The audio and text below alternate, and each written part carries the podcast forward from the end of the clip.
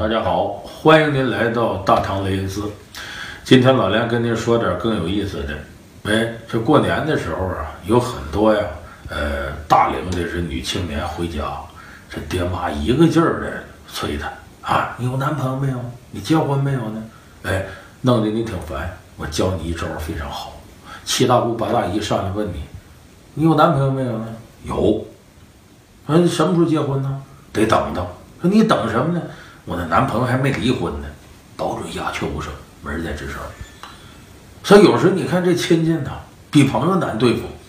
哎，他怀着各种各样心理啊，到你家里来，里头有攀比啊、炫富啊、哭穷啊等等等等。人这一辈子三穷三富过到老，可是，在咱们亲戚朋友里头啊，往往以你现在这个情况来断定对你该是什么态度，这个就不好了。人不能嫌贫爱富。我跟你讲个事儿吧，这个魏晋时期啊，有个大富豪叫石崇，晚上睡觉呢，梦自个儿从马上掉下来，吓一身冷汗。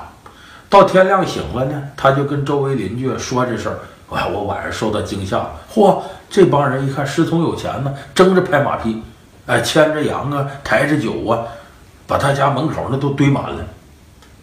可是同时就有另外一位呢，叫范丹。范丹是谁呢？现在要饭的老祖宗，范丹老祖穷啊，要饭花的，让狗给咬了。不仅没有人慰问他，大伙还埋怨他：“哎呀，你怎么不加点小心呢？你怎么让狗给咬了？你说你多笨的！”你看看这一穷一富啊，就看出这世态炎凉来了。所以原来说书有个定场诗说得好，怎么说呢？叫“石从夜梦坠马，醒来告与乡邻。”千阳台酒堆满门，与他压惊解闷。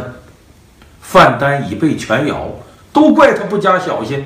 看起来敬富不敬贫，各位世态炎凉，可恨。